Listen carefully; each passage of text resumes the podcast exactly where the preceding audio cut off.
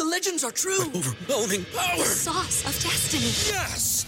The most legendary sauce has arrived as McDonald's transforms into the anime world of WickDonald's. The greatest flavors unite in all new savory chili McDonald's sauce to make your ten-piece Wick Nuggets, fries, and Sprite ultra-powerful. Unlock manga comics with every meal and sit down for a new anime short every week only at WickDonald's. Ba-da-ba-ba-ba, go! At participating McDonald's for a limited time while supplies last. In a fast-paced world, every day brings new challenges and new opportunities. At Strayer University, we know a thing or two about getting and staying ahead of change. For over one hundred thirty years, we've been providing students like you with innovative tools and customized support, so you can find your way forward and always keep striving. Visit strayer dot e d u to learn more. Strayer University is certified to operate in Virginia by C H E V and has many campuses, including at twenty-one twenty-one fifteenth Street North in Arlington, Virginia.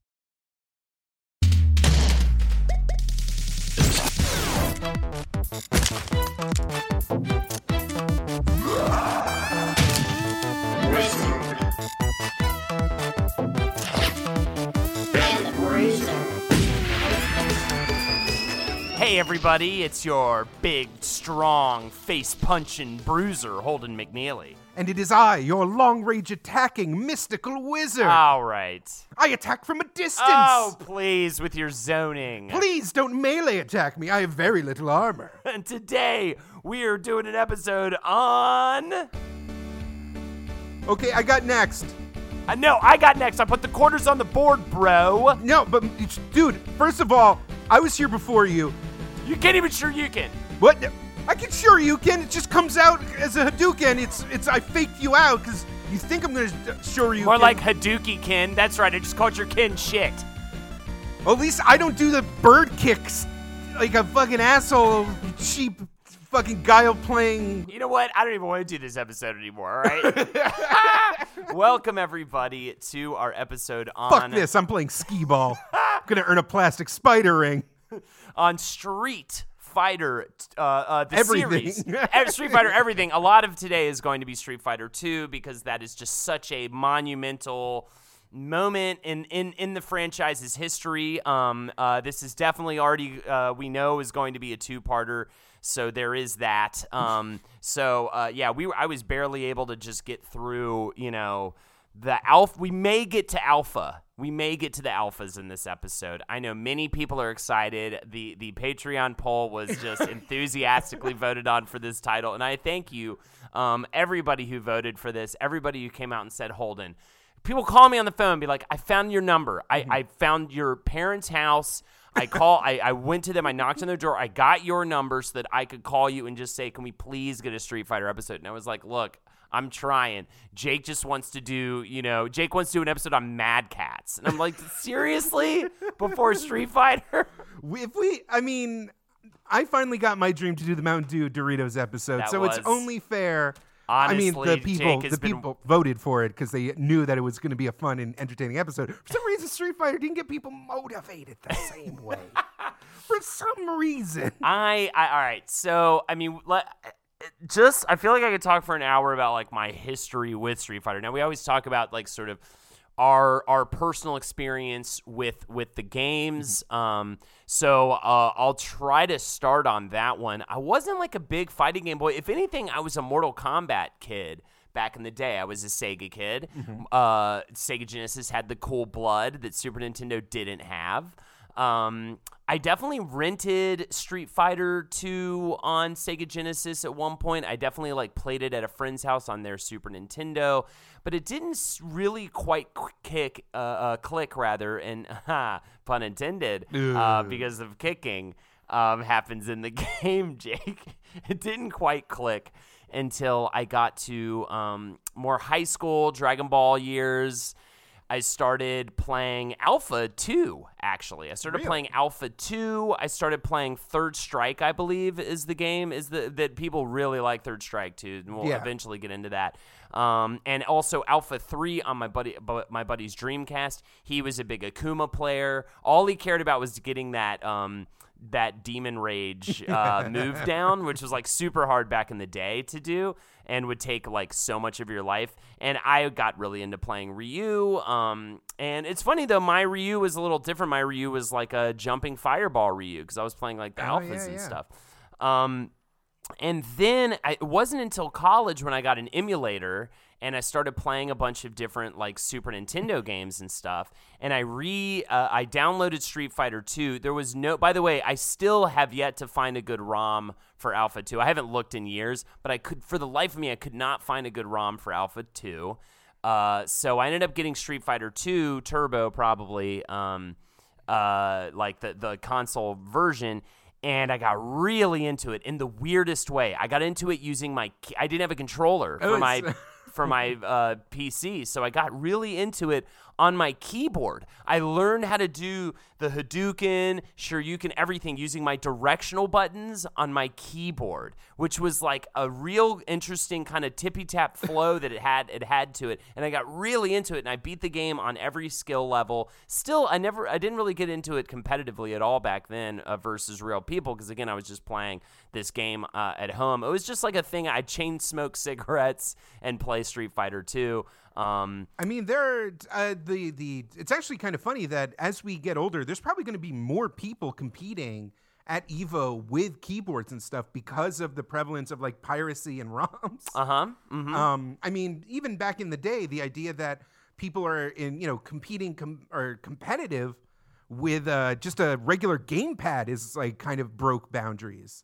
Yeah, absolutely. Um, so like the way you interacted with these games is. Uh, you know, it's it's kind of it's kind of amazing how the form evolved, and it really. Can, and if once we get into it, the idea that the original control scheme for these games was so imprecise and dumb. Uh-huh. Uh, it's it's going to be fascinating, but uh, so so then at years later, um. And I know I'm forgetting stuff, because I remember I did think that when Street Fighter three came out, it was a big deal. I remember that. Um. Uh, years before. It wasn't until I, I picked up Street Fighter four. I, I, I wasn't an online boy until kind of recently. Like, I wasn't really playing games online against other people or with other people until very much more recently. The Division was like the first game I really played online. What an odd entry point. I know, right? It was really like...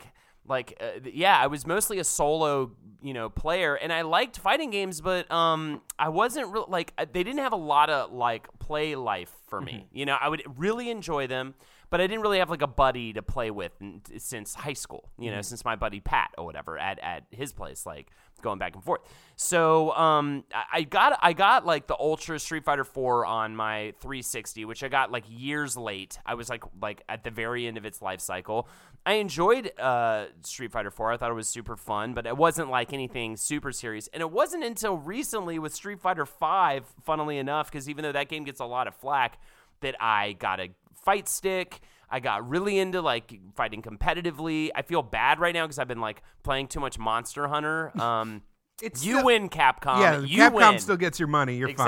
fine. Exactly. So, um, but I'm getting, uh, I'm ready to uh, get back into the competitive uh, scene and and all that good stuff. But anyways, it's like Street Fighter, but ha- though has just always been there. It's just always been there, like in, in my life, I feel like. And it's something that I didn't realize till I got back into fighters with Street Fighter five, just how much it's actually come in and out of my life since it hit the Sega Genesis and the Super Nintendo back in ninety-three, I believe, ninety-two. ninety-two. Um, so, yeah, Jake, what about yourself? Um, doing the research for this, it immediately took me back to – The, the golden years of arcades, of game rooms at hotels, of like little lobby machines at the yes, movie theater. For sure. Um, the the uh, the simplicity of what Street Fighter two did for uh, in the world gaming. Uh, you know uh, how it brought people out of their homes and into like physical arcades, which were suffering at the time, mm-hmm. and it was just this inescapable thing, uh, kind of like the pinball machine over at the bar. There was just always going to be a Street Fighter two cabinet somewhere within a block vicinity of you. And I will tell you what, to this day, if I walk, the last time it happened was a bowling alley in um, uh, uh, Austin, Texas, I believe. If I see a, ca- a Street Fighter two cabinet, I will fucking uh, put a quarter in and play play a couple rounds. Like, to this day. Like, I, in fact, I think now, thinking back, thinking on it now, and ask me in, you know, five years, ten years, I might say something different. But if I were to have a cabinet in my home at some point, I'm pretty sure if I had to have to choose one, it will be Street Fighter two. I'm pretty certain. Do you have one? Do I have a cabinet at home? If there would, no, no, if you were to choose one arcade cabinet to put in your house, um, assuming you live in a house and you have a, a basement or something you can put it in, um, what cabinet would you get? Do you, do you know? I never had to think about that question. Think about it. Maybe we'll talk about it uh, on a bonus episode. So let's get into it. Um, I think in order to tell the story, I want to give a brief history of Capcom, because actually the um, the the man of, of Street Fighter, uh, Takashi Nishiyama, um, he actually is kind of um, ingrained in the background of Capcom and in the in the companies that existed before Capcom that led up to Capcom. So here it is, okay? Yeah, I'd, I'd be very wary of naming one guy as a Street Fighter guy. I'm not talking about Street Fighter two. I'm talking about the first, arguably really shitty Street Fighter.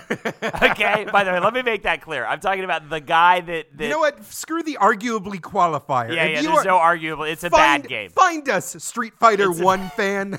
Come into my life in the Fletchverse, wield a weapon, and really get in my face it about is, the untold is, virtues of Street is, Fighter one. It is a garbage game. So, so, um, but uh, the man who made that game went on to make some other games that weren't so bad and, and made some pretty good games before that. But there you go. Here it is. First, there is Kinzo Tsujimoto and a store that he opened up in Osaka in nineteen sixty-nine to sell cotton candy machines. He started uh, also making pachinko machines about a year later in nineteen seventy. And this store gets successful. He's creating machines that to, to put in other, other locations.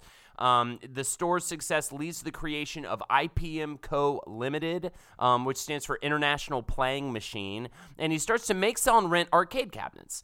And he partners up with Nanao Corporation to make C R T monitors for their arcade cabinets. Now they're now they're getting more and more steeped in, and they start they say, hey, why don't we make our own video game? So they come out with I P M Invader, a total Space Invaders clone. This comes out in nineteen seventy-eight, and they change their name to the Irem Corporation. Do you know why?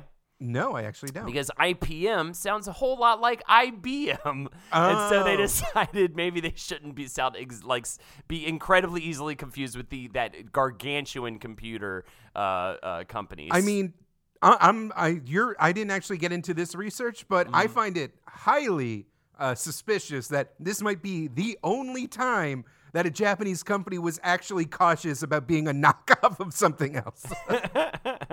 um, so uh, Irem Corporation stands for International Rental Electronics Machines, um, uh, while uh, while uh, Tsujimoto is a chairman at Irem, Irem, uh, he establishes his another corporation, I R M Corporation, uh, in nineteen seventy-nine. He is fired from uh, uh, Irem Corporation by the uh, and replaced by the president of the Nanalco, and it's uh, blamed because he was blamed for bad video game sales, which is kind of funny because he goes on with I R M uh, to manufacture and di- distribute game machines. And uh, he, there was uh, there was this uh, subsidiary uh, named Japan Capsule Computers Co. Japan Capsule Computers Co. Do you see where this is heading? J C. Oh, Cap. Ah, there you Kappa, go. Kappa, Kappa. So uh, the two companies have a main name change. They changed their name to Sambi Co. Limited in nineteen eighty-one, but then the Capcom Co. Limited is established in nineteen eighty-three and took over their sales uh, inter- internal sales department. Sambi and Capcom eventually merge, resulting in the Capcom we know today, and Capcom, of course, a, a, a mishmash of capsule computers. They developed that term within their company to refer to their specific arcade machines um, because they wanted to set themselves apart from personal computers. They called themselves capsule computers. Um, they, they they called it a, referred to it as a capsule packed to the brim with gaming fun. Their first game, I know, right? Their first game is called Little League, but it's a coin-operated machine, not really a video game. It's one of those like more mechanical kind of games. You know what I mean? Mm-hmm. And um, like super old school. I may have played one of these. I played a game like this at a super old arcade back at the um, beach that I used to vacation mm-hmm. with my family in North Carolina. They had the fucking raddest arcade. You could smoke in it. It was that real arcade. yeah, yeah. There yeah. were big kids. It was scary. It was like dangerous to go there at night. You know, it was really hot. There was just fans, you know, on stands. Yeah, like yeah. that was it. You're just like sweating and playing these just games, exposed and, incandescent bulbs. Yes, oh, it was so good, dude. And they had um, they had a game like that. They had Street Fighter two. They had all like they had all the real the real shit. It was really tiny and shitty and gross, and, and my favorite arcade I ever have been to. Um, uh, so, anyways, uh, they have a, their first video game to come out is called Vulgus in nineteen eighty-four. Um, their first home console game, though, is nineteen forty-two for the N E S. Now we're starting to hear of games we actually remember and know. You remember nineteen forty-two? Yeah, yeah. Playing game. That's in nineteen eighty-five. I mean, uh, their first. Uh, I mean, nineteen forty-two was an arcade port. We all, as we covered in our uh, in previous episode, their mm-hmm. first original console game was a little title called Mega Man. I'm sorry, I had a stroke. Mega Man. So um, th- at this point now, they're making video games, and they're called Capcom. That's the, that's just my. I just want to paint, paint that picture, tell the story of the road that we got from cotton candy machines to Street Fighter two. that is that is the story I just told you all. So. This is when Street Fighter is made, and um, it essentially uh, comes down to this. Like, what I really loved reading about and learning about is um, that they had three different development groups. They called them planning rooms. There was no, like, real science to this at this point, in other words. Like, there's just... They're just starting to kind of figure things out, and they're starting to say, okay, we're going to have... Um, Uh, three different rooms here. One is uh, Tokuro Fujiwara uh, led uh, planning room, and that is uh, the makers of Ghosts and Goblins, Bionic Commando, Mega Man, and then you've got Takashi Nishiyama, Street Fighter, and Yoshiki Okamoto, who was working on Final Fight and would go on to work on Street Fighter two. We're about to talk about mm-hmm. him quite a fucking bit. He is a character, dude. Yeah, this is uh, one of the things that I really want to get into uh, is how previously we've talked about how in um, Western... I got to stop referring to old episodes. It's just we've spent over a year getting into this shit. Yeah. Uh, so if you're a longtime listener, thank you for bearing with us. And if you're a new listener, we got hours of bullshit. Fucking download everything. Um So how like all the Western developers and uh, that we've been talking about mm-hmm. were all these like just drunk frat guys with too much money who would just like party all the time, and all like the Japanese developers were a bit more staid and conservative. Uh, the Street Fighter team is pretty rollicking. Pretty it's just fun. A real assembly of weirdos. There's some really... that they managed to like kind of corral together through various uh, like.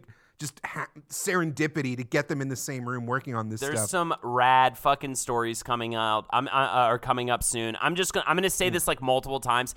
Uh, a lot of the Street Fighter two discussion we're going to be having, we're not quite there yet, but a lot of it is from this Polygon article, an oral history mm. of Street Fighter two, very much like how we pulled a lot of things from the oral history of Final Fantasy seven for that episode, uh, that two-parter.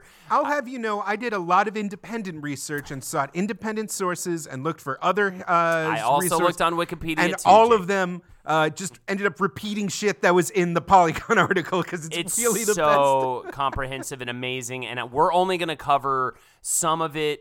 I highly, yeah. highly advise you to, uh, after as, as soon as this is done, go read that article. It's fucking great. I've been loving it. I've been reading the hell out of it. So, uh, oh, so uh, Takashi Nishiyama. Yes, Takashi uh, Nishiyama. Uh, was working for Capcom, and he uh, clearly has some, like, big... Uh, uh, uh, influences and kind of fun themes that he likes to work on. Uh, before he worked at Capcom and started uh, creating Street Fighter one, he made uh, what we know in America as Kung Fu or Kung Fu Master, mm-hmm. uh, also known as Spartan X in Japan. I totally played the hell out of that. I played on my the fuck Apple out of it. two, dude. Yeah. Yes. So, I couldn't believe it. I saw the pictures for it, and I was like, oh, my God, Kung Fu Master. I played that game like crazy. It was like one of the first uh, beat-em-ups ever. Um, it, it's it starred a Kung Fu master named Thomas. I mean, it was a, it was a weird Jackie Chan license tie-in thing. He also made, by the way, okay, so this is him working, by the way, for Irem. That's why I kind of, part of why I wanted to tell that story, because Nishiyama starts out working for Irem before we even get to Capcom, and that's where he makes um, Kung Fu Master, also Moon Patrol, which is a side-scroller, and it's the first time they actually created, um, uh, introduced parallax, parallax scrolling yeah. into the genre. Do you want to explain that, or do you want me to? Uh, it's it's a very simple graphics technique, um, which in on older systems took a lot of like finagling, and then like by the time we got to the sixteen-bit era, it was a bit more um, uh, uh, easier to pull off. But the idea is to create the illusion of depth. You have uh, two or more layers moving through the background at different speeds. So uh, imagine like a city skyline moving through, uh, moving left to right, and then further back there's a um, a different sprite layer with like a large mountain range, and it's moving just a little bit slower. And it kind of it it very our our eyes are very keen to like read that as real depth and motion. That it functions uh, very similarly to how we perceive the world. And with static backgrounds, it's very hard to pull off. So it takes some. Some kung fu, uh, that's racist. That's probably racist. Although he made kung fu. So back at you. You're racist for thinking I was racist. It ta- you just it, had a real battle there within yourself. It's, it's a war I wage every day as the last proud white man. You're the last proud. I don't think you're the last proud I white am man. Every all you other pretenders.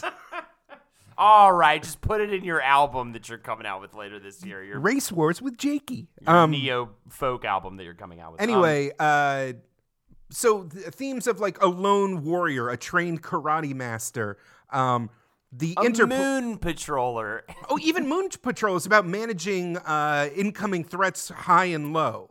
Mm-hmm. Um, and uh, he settles on this realistic combat kind of uh, game where it's about like uh, where he wants to, he wants to simulate like a real martial arts fight, mm-hmm. and the idea he settles on is that uh, a, he wants a pressure pad. He wants something that the the player can interact with, so that how hard they hit the pad corresponds with how hard your character will hit the opponent. So you have three different hits you could possibly do, and that is a light, a medium, and a heavy hit. You've got two giant. Look up a picture of this. It's so amazing looking. You have a giant, a giant red button mm. and a giant blue button. They're not but they're big pads, right? Yeah. Next to a um, analog uh, uh, uh, joystick. Yeah. And so the player in the arcade would bash down on the pad in order to attack, and the harder they hit it, the harder um, they would um, uh, hit in the game. Now, uh, wouldn't it was you- the Atari? They actually uh, s- subcontracted the design of this. Uh, what do I call this uh, uh, apparatus? Uh, uh, uh, gadget? This this unheard of thing? Hand herder? Yeah. uh, to Atari, and Atari thought that the Japanese developers. Uh, had kind of fudged the numbers on like how the uh, tolerances on the pad would work, because you know these were guys that uh, kind of had a lot of experience with the amount of uh, uh, uh, punishment that an arcade cabinet takes in the wild. So they upped the um, the the forces necessary to uh, make the pads go. Uh, this didn't quite work because uh, the the mechanism that would uh, the mechanism that would like kind of dampen the uh, the amount of force entering the machine.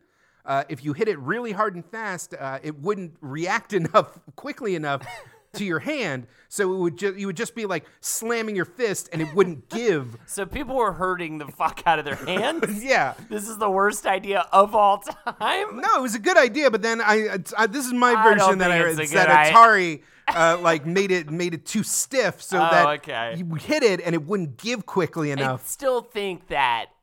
If you, you broke your hand. Yeah, you're gonna hurt your hand yeah. no matter what, even if it had more.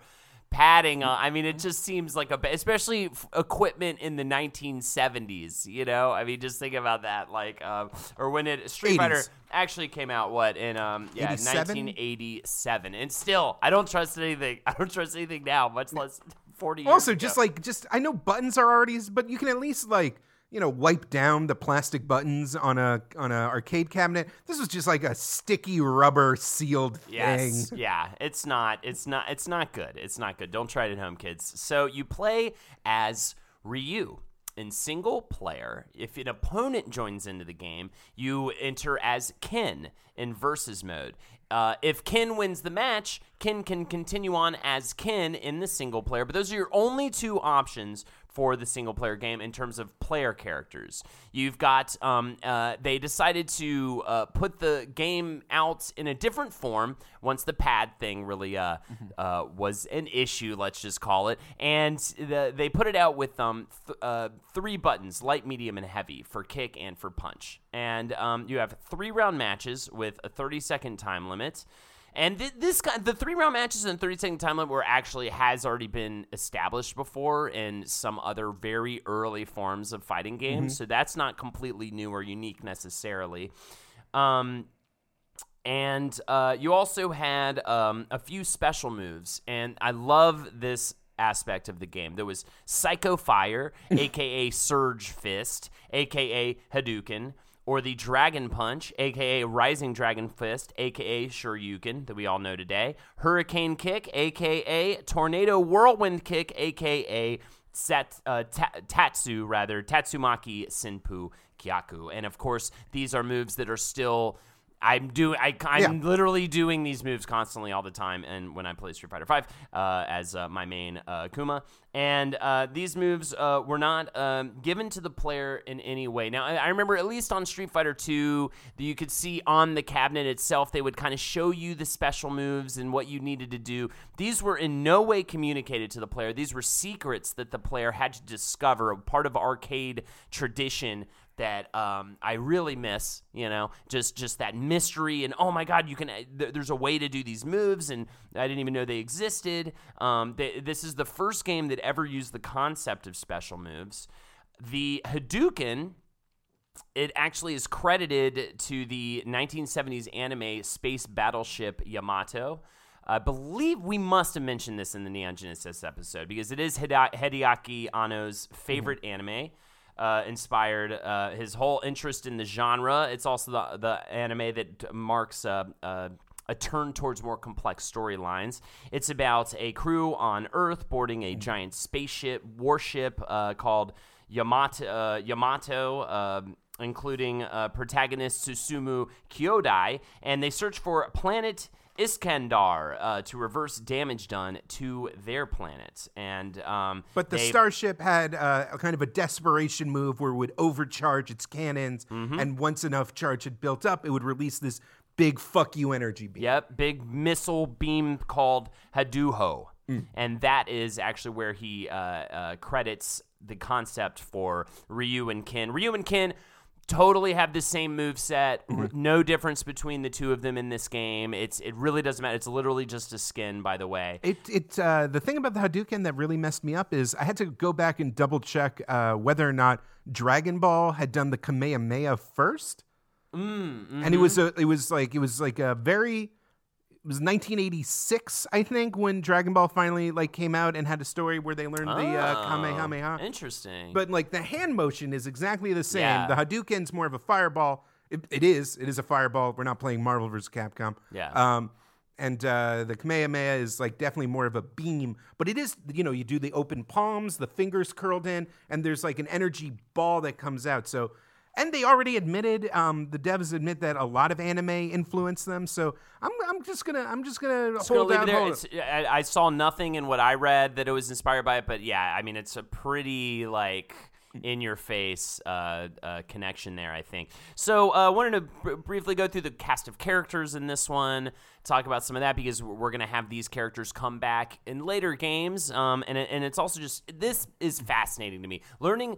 About Street, like Street Fighter two is, uh, is, is, I can't wait to get into it. It's amazing, just all, all the history of it. But it's just so in- interesting to me to see where this all came from, and just to see when, when legacy series like these, the things that existed in the very first mm. game, is always so interesting to me. The things that they just stuck with through, through thick and thin, such as the brick breaking and table breaking mini games that exist in the first one, that carries through with different mini games in the future, including specifically brick breaking.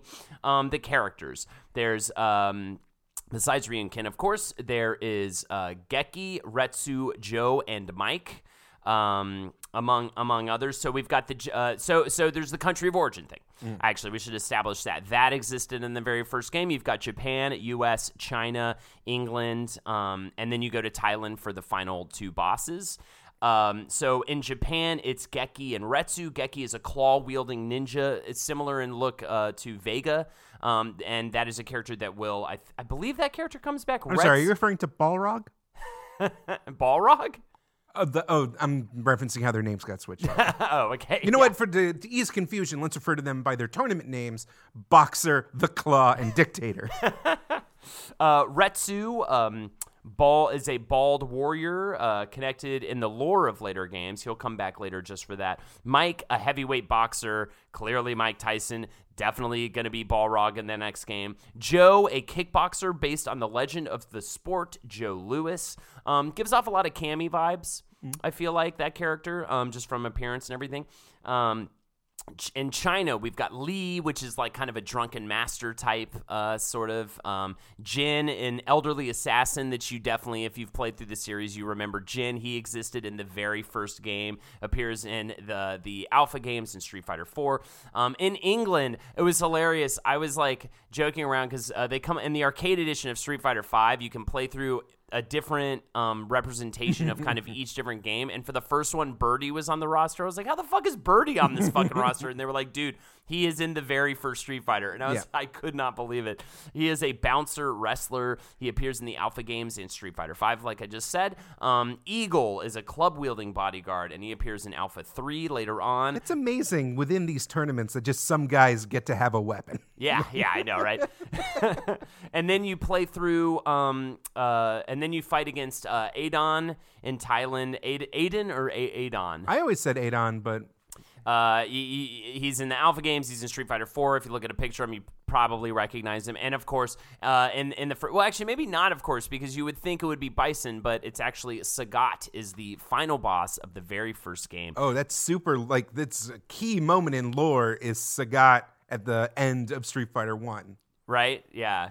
And then, uh, you know, obviously uh, he loses to to Ryu, and then Ryu awakens his Setsu no Hado, and uh, I, I'm, I'm just babbling. It's fine. He is, so Sagat is really the one, is Sagat not in a game in a Street Fighter? Is Sagat the one constant besides uh, Ryu and Ken? Was he in Alpha? Did he make it to Alpha by the I'm end? I'm pretty sure. Okay. I'll have to check.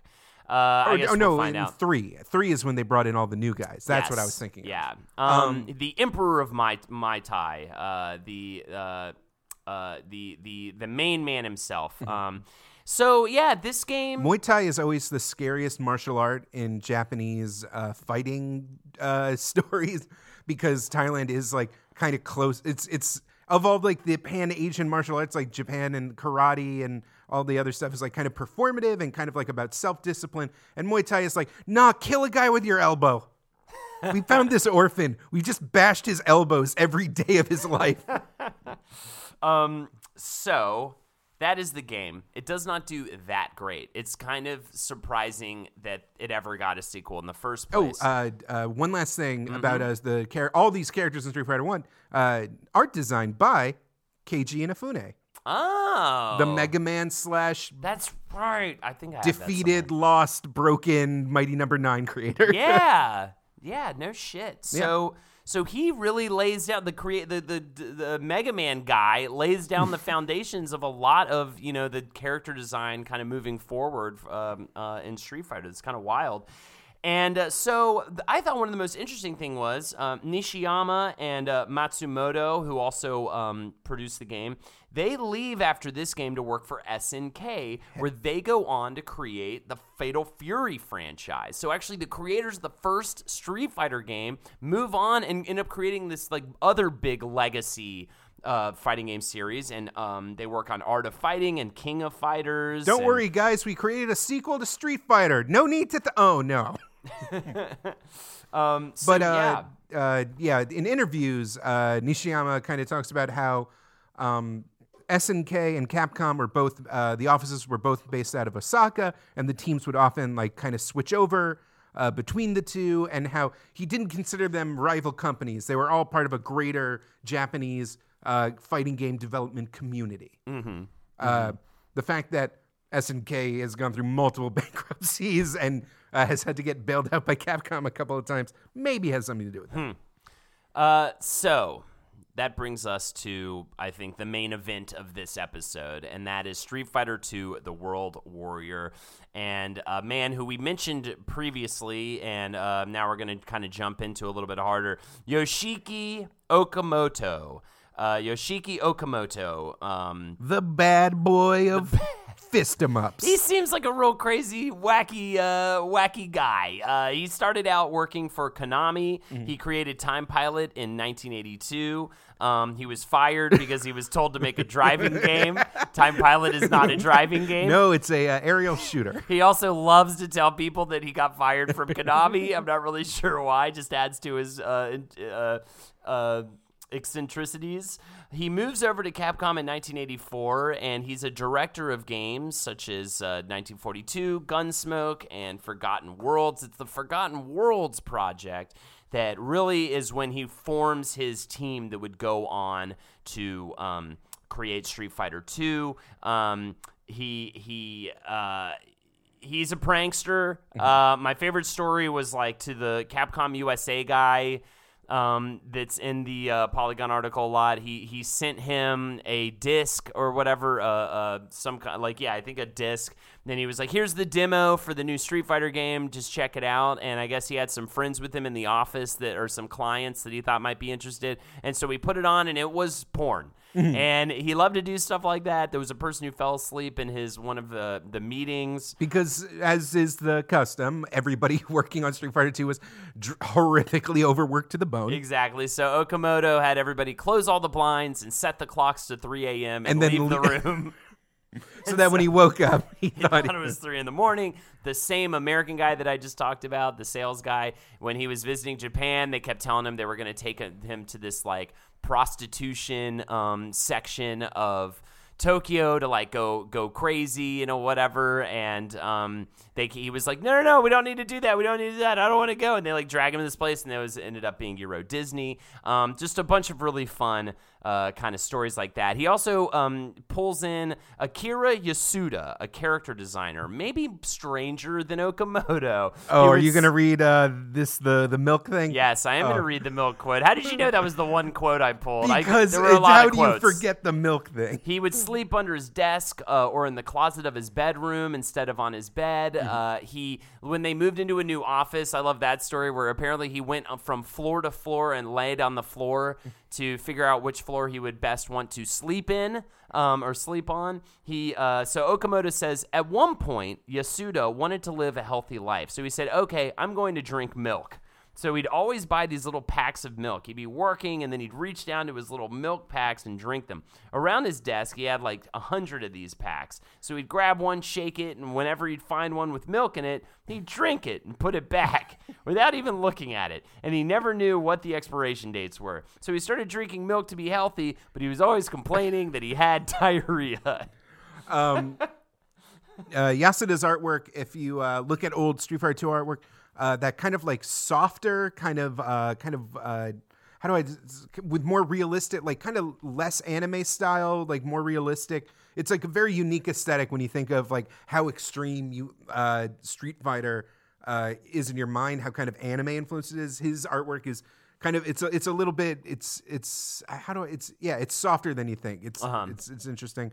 Um, and you know, they, there's all these like kind of big names that were in the core group, but beneath them, uh, for Street Fighter two, they were emphasizing visuals heavily. Apparently, there was over twenty artists brought on just for uh, concept art and background art mm-hmm. and pixel art. There, and- there, every character had their own person behind, people behind mm-hmm. each character, which was such a cool thing because they were. Um, Trying to, you know, they they were like, it, it was a good kind of competition. Kind of reminds me of, of working in, in a sketch comedy group that's very supportive but has like a certain level of competition where it's like, the product was really good, I feel like, because everybody was trying to bring their best sketches in. Well, the product, I think, was really good on Street Fighter two because every person wanted their character to be the best character in the game. So everybody was working really hard to bring in just these really interesting, cool ideas and concepts for their characters that would differentiate them. And Therefore, you get this... When you say pro- cool, interesting concepts, do you mean a bunch of weird racist drawings? Because when oh, you look at right. early Street Fighter two concept art... Oh, okay. I'm talking about mechanics. What Jake. If the Indian guy was a Ganesh-looking motherfucker? And the uh, and there was like a guy who was like, he was like a black guy. All right, here's the, here's a black guy. And I'm just Overwatch. Crazy. Overwatch. Hmm? I'm just saying the word Overwatch. Okay. Overwatch is like is, is just just eighteen layers like of of self-actualization. um. Another couple of characters. Akira Nishitani is the the uh, the game designer. Nori Takapu Funamizu uh, the, was in production and design. Um, so they're working on. Um, they they finished working on Forgotten World, Worlds. I'm gonna take I'm gonna take it a step back okay. for a second here, okay? Because we didn't really explain how they would end up even working on Street Fighter two. Again, game didn't do well. Not you know the team who made the game left. Uh, Capcom. There's literally no reason for there to be a sequel for the game. But Okamoto, uh, the six-button version was cheap enough to make that it was considered a moderate success. Oh, okay, cool. So it's slightly, it's it's at least enough there that they that Cap, Capcom wants to keep it mm. keep it the franchise kind of around. Or at least make it into a franchise. So Okamoto says, we went to America to do some market research. We went to arcades and watched people. We'd stay for the whole day, uh, days and days, just watching. And we saw that side-scrolling games like Double Dragon were really popular at the time. So we said, okay, we should make one of those. So they go on to make Final Fight. And, of course, we all know Final Fight. I'm sorry, are you talking about Street Fighter eighty-nine? Yes, I am talking about Street Fighter eighty-nine. Oh, okay, because that's where I love such beloved Street Fighter characters like Cody and Guy and Andre. Yes. And I think Abigail? Absolutely. And Poison. Is it? Yeah, I think maybe Abigail and Poison. So th- this is, yeah, this is a beat-em-up. They wanted to be called Street Fighter eighty-nine. Um... But uh, they they said no. Okamoto was, oh, I feel like Okamoto just loves to defy authority mm-hmm. in a huge way. So they wanted him to call it Street Fighter eighty-nine, and they said no. Let's call it Final Fight. And then they wanted them to make a Final Fight two after the success of Final Fight one, mm-hmm. and they said, and then he said no. We're gonna make Street Fighter two, just to like baffle and confuse them. I feel like he just loved to just fuck with people so hard, even in a business sense. Well, this is. Uh... You know, a lot of thought went into Street Fighter two. And, oh, yeah, yeah, for sure. And what um, Street Fighter two did, which is something they ran into with Final Fight, is it solved an essential problem that uh, how do you keep people playing in an arcade game but uh, make them feel like they're incur- they're experiencing a fair difficulty curve? Yes. Because if you've ever actually sat down and played Final Fight, like not on a console or not on an emulator with infinite credits, the difficulty gets real cheap, real fast, yeah. and like the game is actively trying to just overwhelm you and kill you every three minutes to get a new quarter. Right. And um, then there's also the element of um, shorter games versus longer games, mm-hmm. and and needing to pay attention to, and, and and the whole idea is that they're trying to make everybody happy, right? The game makers, the arcade uh, operators, mm-hmm. and the players, right? Mm-hmm. So a short game. Good for developers and arcade operators, bad for players. But then they decided or, or thought about maybe what if we did bigger machines with longer games that are more expensive? Then it's good for the devs and it's good for the players, but it's bad for the operators, it's right? Upfront costs. Yeah, they have to deal with these giant machines. They have to, you know, yeah, exactly. They're they're not they're not getting as much out of it. So then Okamoto says, so we thought about it more and came to the conclusion that if two people played at once, operators would get twice the money. Players was would essentially split the cost, so they could both play for longer. And uh, that's when. Do you ever, I'm sorry, flashing back to arcades, do you ever remember when like they would put in one of those big expensive machines, like either with like a little like seat that like turned with you or uh-huh. had like three D glasses or something, or like just, just like the big expensive game and you actually had enough money to play around on it and it would be over in forty seconds yes. and you would be You're just so bummed. It's like a top tier first world disappointment of the nineteen nineties. I mean, I experienced that kind of recently because I feel like a lot of arcades now have that. Um, mm. uh, I was playing, a, I think it was the Jurassic Park game. Where oh, you like, have to sit down in the yeah. little bench. And it's interactive with the guns and stuff. And yeah, it's like way too much money and it's like way not worth it. Um, so Okamoto also says, if we dictated the difficulty, players could always get frustrated, as you said, Jake. But if players were competing against each other, whether they won or lost would be up to them. So we were thinking that could take out the frustration. Exactly, right? Because it would also make you want to play again immediately because you're just like, I know I can beat this fucker, right? Mm-hmm. As opposed to when you're playing a game against, you know, against the A I, you would say that age-old phrase that I used to scream at my Sega Genesis all the time, especially when playing, I don't know, maybe the X-Men game or something like that. You cheated! The boy screamed at the machine. Yeah. But you couldn't do that in, in a fighting game, you know, unless, I mean, they were finding some actual way to cheat, which maybe they did uh, if they were playing as Guile, which we'll get into, um, uh, or we can get into. But um, so, yeah, so so that's where that's where they kind of got the idea of, like, let's lean way more into this whole fighting game thing. So we can make it uh, some mad, mad cash uh, in the arcade scene. And that's what I like so much about Okamoto's, like, retelling of these stories. Like, these people went into it. They went into the fucking arcades. They asked. They talked to people. They spent hours just observing. And that's where you get uh, the product that you get with Street Fighter two. People who are, like, really working their ass off to to really, like, figure out how to crack the code. And you, you're you're at a time in... in arcade uh, popularity and everything where sky's the limit. I mean, you you know, you could come out with any kind of crazy idea and it could be the next big hit. It was like very much a gold rush, I think, at that time. Uh, it's a it's it was like actually a weird dip in the market because sixteen-bit consoles had like been coming out and people were staying indoors. So it's like more the rush to like how do we bring people back to the arcades? Yeah, although in I, it's it's complicated. It's very complicated because in Japan like there's still arcades that never went away. That's just like after work you like relax with a beer and a cigarette and play some fucking arcade games. Right. So um. Back to the, the, the creation and the design, one of the other cool things, we were talking about everybody sort of having their own mm-hmm. characters and everything that they would work on um, and getting really competitive in that sense. Uh, Nishitani has a really great quote also, though, about like going with the flow, essentially. He said, they'd come up with crazy ideas and bring them to me. Now, I didn't want to tell them, ah, uh, that won't fit in our game system, so you should do something else, or that idea is too crazy, you should come up with something less over the top. I didn't want to discourage their creativity, so I said, okay, cool, I'll make that happen, and come up with more crazy ideas, and I'll make those happen too. He kind of mentions, like, Dalsim as an example of, like, such a completely different character type that, you know, could reach across the screen and, um, you know, he was like, fuck it, I'll try. Like, that sounds like an insane idea, but I'll try to make it and make it balanced. And then the Dalsim team would keep pushing how far he could stretch because they wanted his, their guy to have more of an advantage over the other fighters. It's so funny that the devs had mains. Yeah. There were mains before the game even started. Like, they had their main that they were working on and just put, pouring their heart into. Also, um, I love at this point is uh, we can t- should we tell the the birth of the combo, the story of where the combo originated. I mean, it's it's I mean, the, the it's actually kind of interesting uh, how the original game system was really based on kind of old style fighting games like Street Fighter One, like um, uh, Karateka, like. Uh, Uh, there's even if, if you if you play any pre Street Fighter two fighting game, uh, Tongue of the Fat Man comes to mind. It's a real awful one, borderline unplayable, stiff and terrible. Um, the idea was you were supposed to see what the, your opponent was doing and react to it. You were supposed to like be like, okay, he's going high, I go low and hit, and then like everything would reset, mm-hmm. and you would be like, okay, round, you know, each.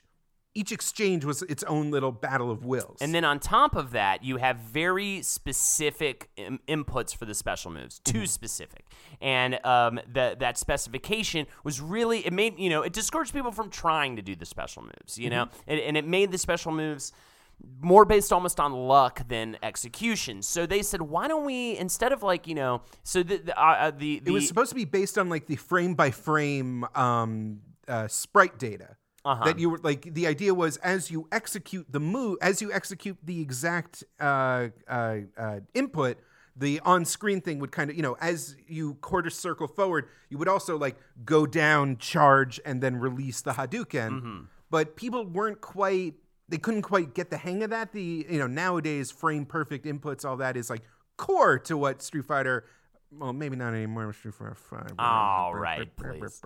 Um, But, uh, yeah, so that concept was hard they, to get across. So they open up the window. They make yeah. the timing more accessible to pull off the special move. And in doing so, that opened up a window to, um, some St- would describe it as a bug that allowed you to, say, go from a couching, crouching kick str- into a fireball, um, while, and, and you're inputting the fireball attack while the kick is happening, so that it made it impossible for the other player to um, uh, deal with the second attack. If they got hit by the first First attack, then the next attack was impossible to deflect. Mm-hmm. And um, they saw this, and they just kept it in. They they just they just went with it. They said, you know, it essentially was was viewed as kind of a bug at first, and they said, um, all right, I think this is actually, you know, this is actually some good stuff. So it's interesting how things like that sometimes just come out of Uh, kind of mistakes almost, or, or sort of making making certain design choices and having that affect other elements of the game, and having that actually create an entire, I mean, combos are just completely ingrained in fighting games now. I mean, there is... Oh, I mean, if you play a Hyper Fighter, there's a hundred hit combos you can execute now. Yeah, and it's all about doing that kind of thing. So it's just fascinating how it came out of this, this just trial and error ex- experimentation. Um, yeah, so... Uh, there were a few other um, weird concepts that they kind of added in there, and then uh, some were left accidentally. um, the There was a uh, concept that, like, characters were supposed to have, like, kind of weak points mm. uh, that kind of related to their individual uh, uh, interactions with different characters.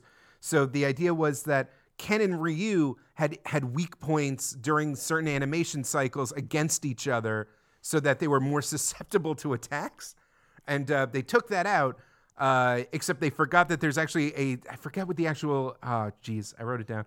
There's like a single moment in Ryu's animation where he can actually get double damage on him. Um, Blanca, if he's doing a rolling attack and is hit with a Hadouken, that was supposed to be his big weak point, and they left it in there, so it does a crazy amount of damage. And, like, E Honda's uh, forward lunge attack won't do anything different. Like the um, also the all these a, subsystems that you don't really think about in a simple game. There's like a big Guile glitch where to we can bring that. Which up. one?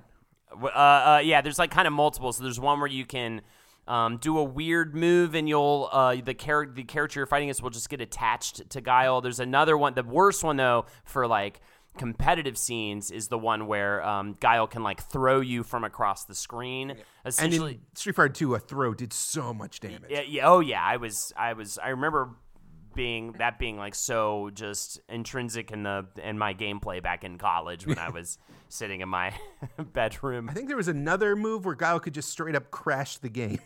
Yeah, yeah, I believe so. There's like a full crash Guile move. Uh, that um, was Hidetoshi Ishizawa. Mm-hmm. Uh, and programming Guile was one of it was literally his first professional programming he job. He almost jumped off a building. He almost quit for good, but they kept him on, which was very sweet of them. Mm-hmm. Um, and then okay, so we're get, well. Do you want you you had me pull up this combo video? I don't know if you wanted. Or oh. no, no, I guess we'll get into the arcade scene and stuff, yeah. right? So um, should we talk about the music for a second? Oh yeah, let's my, talk one about of my music. favorite immediate crossovers of an episode ever, because last week we did Kingdom Hearts. The music was done uh, for that that series and for Street Fighter two by composer Yoko Shimomura. Uh, she's incredible. Um, uh, Shimomura s- says, before Street Fighter two came along, the sound composition across all Capcom titles had a heavier tone, a cooler tone. But I made it lighter and more upbeat and had more fun with the tracks. There were people within the company saying, okay, this seems a little off from Capcom's style, but Mister Nishitani said, no, this is fun, we should do this. Nishitani wanted melodies, not um, uh, that were clear to understand. Um, he wanted songs that uh, reflected the countries of origin of the characters, uh, and I think she did a fantastic job with it. She uh, this she, is so this is Chun-Li's stage, and she's just like, you know, China music, right, right, right, and you just get basically dun dun dun dun. It's this is su- such an iconic sound, though. Yeah, it's good. It sticks in your head. It's driving, oh. and it, I, especially by like nineties standards, it gives you a sense of place. Sorry, I had to rehash it. Yeah, and uh, on uh, Ken's theme is also super great. Ken's theme, uh, very iconic. Oh. brash, American glory, striving to be the best. And so this is a ripoff from Mighty Wings? Oh, yeah. This is an absolute ripoff from a uh, song here's, from the Top Gun soundtrack. Here's Mighty Wings from Top Gun. Yep. That is egregious. That is egregious. She claims she has been confronted with this in the past, and she claims that if she did do it, it was an accident because she was just trying to think of driving melodies. Nothing intentional happened. Um, of course, some things are just going to kind of seep in from, mm-hmm. from outside. But that that that soundtrack, there were so many iconic um, songs from that soundtrack. Plus, I mean, there was that song in Mega Man two that stole from Journey. Like, it's yeah, what it's, it go? happens. It happens, you know. So, anyways, um, uh, love the music of Street Fighter, uh, uh, Street Fighter two especially. Uh, we can talk about the name changes a little bit, really, just really briefly. I think everyone knows the story about M. Bison, uh, Mike Tyson, and my, and my, and uh, Balrog, Balrog. Um, Uh, of course, the the big uh, muscly uh, black boxer that is clearly uh, modeled after Mike Tyson.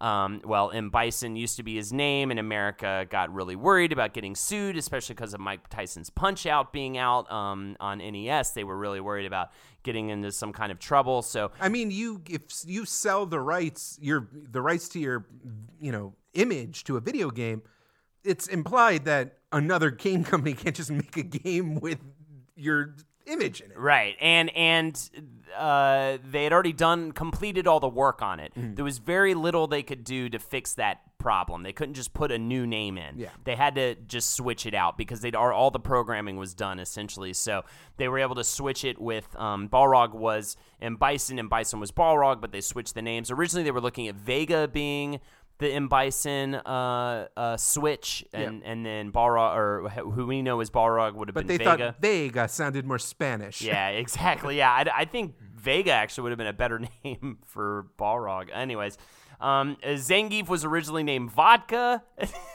Every Russian character's name was Vodka. There is actual, there is an actual Russian boxer who, like, uh, I'm not sorry, a Russian wrestler who I think did uh, like was appeared in like Japanese pro wrestling cir- uh, circles, whose last name was Zangief. So it like uh, I'm always I'm I want it I always it's Zangief Zangief Zangief. Mm-hmm. Uh, not Vodka McBear Russells or whatever they thought it would be. Akuma was originally Goki, um, and it was changed to Akuma. A uh, U S exec just looked up what uh, the word devil was in Japanese. Like, yeah, that sounds Akuma. good. Um, so anyways, uh, the game hits the arcades. They they first tested out, what was it called? Golf City, I think, or yeah. something like that. It was in Florida. Um, they they put they put the arcade into test, and Okamoto at first is getting nervous because people aren't really understanding the whole versus aspect of the game. I mean, in, Jap- in the uh, Japanese uh, release, it was just a straight up popular action game. Mm. The the entire subculture of like competitive arcade like battling really didn't take hold. Not until I guess this magazine called Gamist mm. is is attributed uh, for for making battle play the hot new thing is what they called it in the magazine, and then it starts to blow up. Um, Uh, they they thought they were they were lucky. Uh, they thought if the game pulled in a thousand dollars after its first week of testing, and they come back, like that's like going to be amazing, right? At first they were predicting you know eight hundred, which again would have been really good. It comes back, it makes thirteen hundred dollars in its first week of testing, P- and, and people are so backed up on it that they immediately ask, "Can we get another machine in? Because we can get more people playing this game at all times." The game fucking explodes. The game is just this incredible success. Um, uh, people are just coming out in droves to play this game in, in America and in Japan. It's just doing incredibly well and reaching out all over the world. Um, they they uh, they they can't believe it. Uh, t- t- soon to follow after that, we get uh, Championship Edition, which came out in nineteen ninety-two, um, and uh, it, it allowed for mirror matches. It allowed you to play two characters uh, that are the same against each other, and as well as being able to play as the four bosses. I remember that being a big deal. You know? Like, I remember how big of a deal. I was like, holy shit, you could play as all of them? Like, I remember that was huge. The roster, of course, um, Chun-Li, Blanca, Ryu, Ken, E. Honda, Guile, Dalsim, Zangief, Balrog, Vega, Sagat, and Bison. Um, just such an, an, an a memorable uh, uh, cast of fighters that um, I feel like have, well, pretty much, yeah, all withstood the test of time, you know? And um, then... Uh, Th- then it just becomes a battle of, like, how fast do we speed it up? Well, I'm this okay. So these cabinets are raking in money; they're in high demand, um, uh, and so it's kind of used as a cudgel. Uh, in the Polygon article, they talk about how, like, the um, arcade, uh, not the operators, but the distributors would hold would withhold Street Fighter cabinets until the operators, the arcade owners, would pay up on their debts. And they fucking would pay yeah. up on their debts to get these cabinets. It was insane. So uh, I love the story though of the of the um of the of the Street Fighter two uh, hyper fighting. How oh. it came from these uh, t- Taiwanese hacked ROMs. Mm-hmm. That was essentially what happened. It was these Taiwanese hacked ROMs where they essentially just let the characters go apeshit.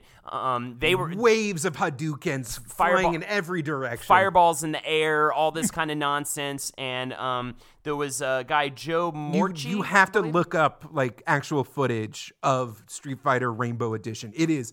Yes, bonkers. That's what it's called. It's called Street Fighter Rainbow Edition. It's completely insane. I don't think it was actually Joe Morch. It was a different guy. It was um, another American guy, probably. He he goes out and he goes to investigate, and he plays the Rainbow Edition for, because he wants to shut down. Hours. He wants mm-hmm. to shut. You know, he's got to know what they're up against because it's piracy. It's lost sales. If uh, and in this or in having an arcade hit is still a rare thing. So, like, everyone's making sure they cash in while they can. So James Goddard plays plays the game. You're right. It was James Goddard. Plays the game for hours um, and totally walks away from it being like, this is complete garbage. It's completely unbalanced. We got nothing to worry about. It's totally, it's total bullshit. And then he's he writes a memo saying as much to the Japanese office. And then before he sends the memo out, he goes and plays a single game of straight up Street Fighter two. Um, against a buddy of his, and he's just like, holy shit, I feel like I'm playing underwater. I yeah. feel like this is so slow. And if you go back, it, it feels like that. Original like, World Warrior Street Fighter two. Is, is slow. Yeah. And and he's just like, what the fuck is this? I can't play this. And then he and then he realized, like, I need to revise that memo and say, hey, we need to not do all this banana shit that Rainbow Edition's doing, but we need to speed this game up. We, it, please, we have to speed this game up. They were very worried about doing that. There was a lot of testing that they did on Well, the, the original, the original, so the original Capcom team took very great pride in that all this careful work and consideration they had put into this game, including um, was it Shimomura who was like, uh, sh- yeah, who's the who's the big guy? There's too many Japanese games, uh, Japanese game creators. I getting flirt. Anyway, they're like, no, we worked our asses off. We worked out the timing. We like worked out the flow of this game. This is our baby. This is our artwork. And you're just fucking. You can't just fuck with it like that. Uh, Like, what are you talking about? You're just some random American guy. And James talks about how he was a bit of a, a, a, a raging asshole at the time and refused to back down. And uh, he was like, no, you got to speed this up by thirty percent. Like, get this, like, get it out. And it turned to, to the definitive version of the game. Uh-huh. Mm-hmm. And, and they sped it up. Um, originally, they wanted to speed it up by, like, five percent, yeah, and then they ended up speeding it up by fifteen percent, um, making some other minor tweaks and coming out with Super Street Fighter two Hyper Fighting, um, and that is that is such a big deal. People again like kind of rejuvenated um, uh, love love for for the game. Uh, they also now are going to port it out to console, and oh boy, I remember this time period. This is when this was like so much of my growing up. I have such memories of Mortal Kombat and Street Fighter competing against each other. It was like almost as big as like N E S versus Sega Genesis. I mean, it was N E S versus well, um, yes, it was yes in a lot of ways. So because at first they ported to S N E S um, because Capcom and and uh, Capcom was basically one of the first third party Nintendo uh, developers, mm-hmm. and their relationship with that company was super solid. But then they make a deal with Sega. And there's actually a picture, I think it's Ryu and um, Mega Man shaking hands. They kind of had this whole uh, coming together situation. Uh, Nintendo very unhappy about that. And now we also have uh, Street Fighter and Mortal Kombat getting released at a very similar date. Originally, Street Fighter was supposed to beat Mortal Kombat to the stands. I believe they outsourced the port to a company that kind of didn't do a great job, so they were going to have to kind of eat the fact that they weren't going to be able to release it ahead of Mortal Kombat in order to release it in a in a, in a good way. Um, so uh, I, there's a commercial spot. Totally look this up. It's hilarious. Of um, Blanca's hand coming out of the Street Fighter uh, game case and reaching over in a video game store and reaching over to Mortal Kombat and grabbing the case and, and just crumpling it up into a tiny little ball. This was during the blast processing era of advertisement, and Sega and Nintendo were going at it at a at a level of like direct call out that I don't even think exists, has not existed since. Yeah, yeah. Rob um, Holmes calls Joe Morchi is responsible for it. He's like the ad sales guy or whatever. He gets a call from Rob Holmes at Acclaim, who just straight up says, "You're such an asshole." Months later, there's a Street Fighter comic book that comes out. Um, and apparently in retaliation, they bought out every single piece of ad space on that Street Fighter comic book to advertise for Mortal Kombat. Uh, so it's literally just filled to the brim with Mortal Kombat advertisements. Like, they were after each that other. That Malibu Comics Street Fighter thing is so terrible that Capcom actually forced them to stop publishing it after three issues. It is atrocious. Then they come out with Super Street Fighter two, The New Challengers, and introduce four new characters that I think a lot of people remember. Cammy, uh, Fei Long, uh, which is essentially the Bruce Lee sort of yeah. uh, D J. I think, I think they got sued by the Bruce Lee state I think over they that. did. D J, the uh, Jamaican um, uh, uh, kickboxer, and T-Hawk, um, the Native American in the uh, jean fighter. vest. In the jean vest. So originally, apparently, he was a lot more sort of racist looking, nah. and then they they uh, which is like, oh, whoa, whoa, whoa, this is racist for Street Fighter. That's, I know, exactly. That is a sentence. That's rough. So.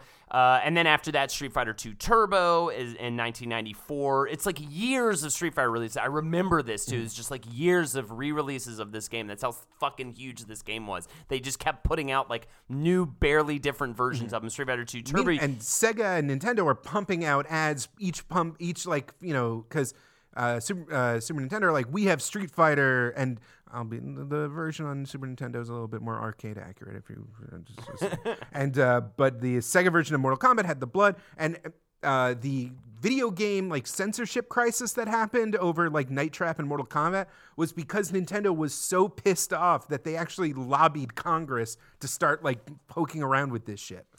Uh, so that brings us to. Kind of getting near the end of um, the Street Fighter two situation. Tur- Turbo, you can adjust the play speed. It's also the first game. I did not realize this.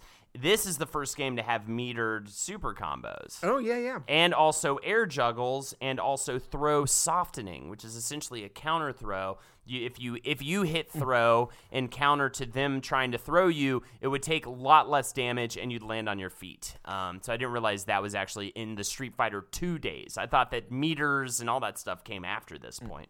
So... Um, You also have uh, you also have the ability to unlock Akuma. I love that the way to unlock him is ridiculous. You have to succeed in defeating all twelve opponents without losing, and you have to get three perfects in that in that process as well, which sounds real tough to do. That would unlock a fight against Akuma. He would uh, enter the stage and grab Bison and knock him out with the uh, Shun Goku and uh, Satsu technique and challenge the player for an alternate final boss. You could also enter a code that would, uh, at the player select screen to play as him. He was banned from all tournaments um, because he was like super, super, uh, super good to mm-hmm. play as. Um, and then, you know what? I, I think that I I. I think that's it, Jake. I think that's it for, for part one of, of our studio. Do you have anything you want to say to wrap up Street Fighter two? No, this has been an overwhelming, giant task, and I've been intimidated the entire time. I know for a fact we didn't do a good enough job, and I please don't pants me. You're going to see me. Oh, uh, can we please get? Oh. Can we please? Get, oh, yeah. I so love I, this. I love so this thing. This so this was like uh, just nineties game culture, like to the T. Uh, you know, there was uh, we're, we'll probably talk about the tie-in movie next time because we ran out of time. Uh, there was the cartoons, uh, comics, toys, and all this. And Street Fighter culture was just so dominant, and people were just aching for any advantage that they could get. That uh, I found a rip of a uh, V H S like training tape. From the nineties, and it is the most nineties thing in the world. Uh, this is this is. Hold on, what's the title? Mastering. Oh, it's um, Mastering Great Combinations and Strategies, and it's forty minutes of just like bad nineties graphics and just very stale uh, combo tutorials. Just here, click this. This is the Blanca Fierce Strong combo. Jump at your opponent with a late fierce. Then with your joystick in neutral, press the strong punch button. Then move your joystick down and, and there's finish diagrams of the kick. Super Nintendo.